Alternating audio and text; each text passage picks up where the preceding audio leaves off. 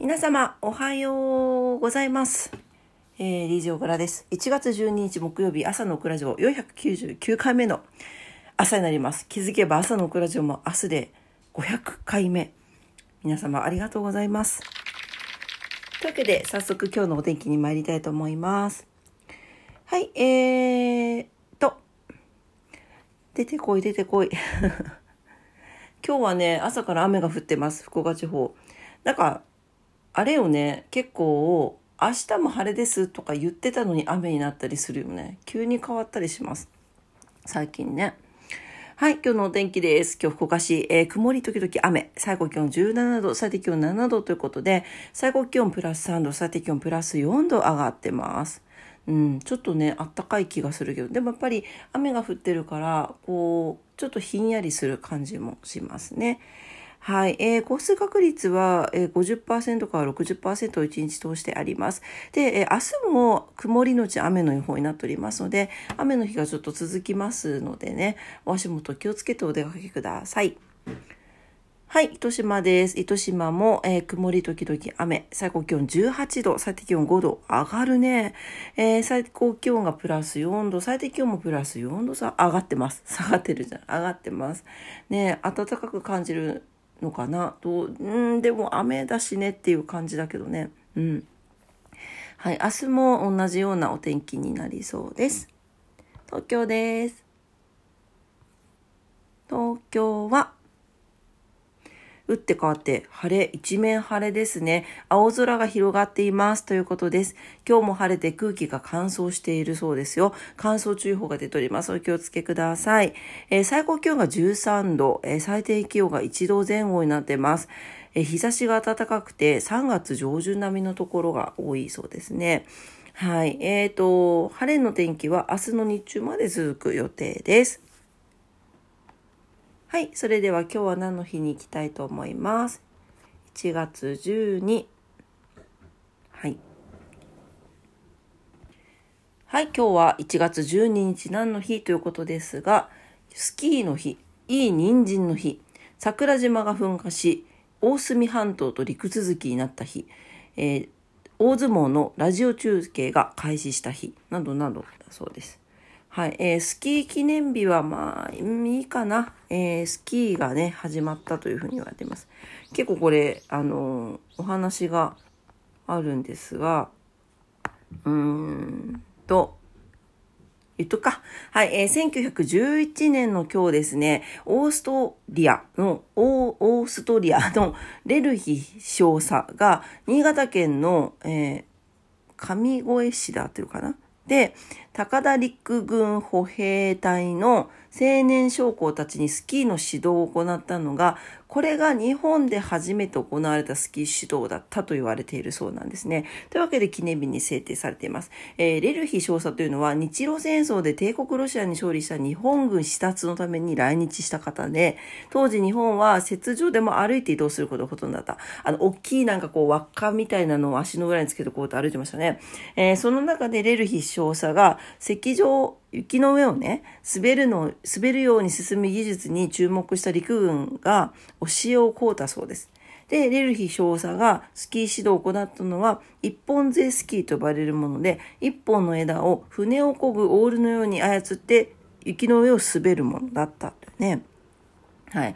でちなみにスキー指導を行った、この、えー、新潟県の、えー、上越市のスキー場では、例年1月12日にレルヒ検証会が行われているそうです。うん。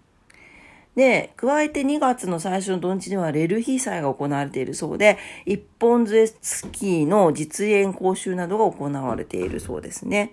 はい。他にもリフトが無料になるなど、イベントが実施されてる。ということは、私、あんまりこう、スキーと関わりがないからあれだけど、北国の人は結構レルヒさんという名前は知っているのかもしれないですね。うん。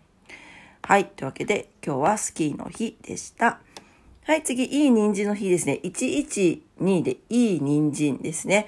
はい、えー、2012年の1月12日に株式会社韓国人参公社ジャパンの設立記念パーティーが開かれたことにちなんで、同社が記念日に制定しているということですね。はい。はい、えー、あとは、112でいいねの日だそうです。はい。あとは、えー、インドでは青年の日ですね。えー、ラーマクリシュナとかの、えー、創設者であるビベーカーナンダーさんの誕生日を祝して記念日に制定されている。うん。ですね。はい、えー、そんな感じかな。はい、それでは、えーと、ことわざですね、今日のことわざ。私、昨日の朝、ことわざ読めずに夜言いますとか言ってね、読んでなかったですね。はい、えー、すいません。えー、昨日の分になります。えー、133日目のことわざですね。ブラジルのことわざで、恋では逃げるが勝ち。うん。逃げる立場よりも追いかける立場の方が優勢であることが多いのですが、恋は逆です。恋には駆け引きがあって、押すか引くかのバランスが大事です。例えば LINE の既読がつくのが遅く、返信が来ないことに相手をもやもやとさせつつ、夢中にさせるのも戦略のうち。どうやら追いかけられている間は、恋は逃げる方が勝ちのようです。確かにね。得てして追いかけてはいけないというふうには言いますよね。まあでもやっぱ時とタイミングじゃない？か、これも。なんご縁ですよね。なんか、ここまでしていろいろ考えてまでしてこう行動して結ばれたからとて長く続くのでしょうかっていう、なんかご縁ってそんな感じがしますね。はい。これはすいません。昨日のことわざでした。ブラジルのことわざで恋では逃げるが勝ちでした。はい、えー、というわけで今日のことわざですね。今日は134日目のことわざです。マレーシアのことわざです。もし私と結婚したいなら、水を燃やしてその灰を持ってきて。おほほほ。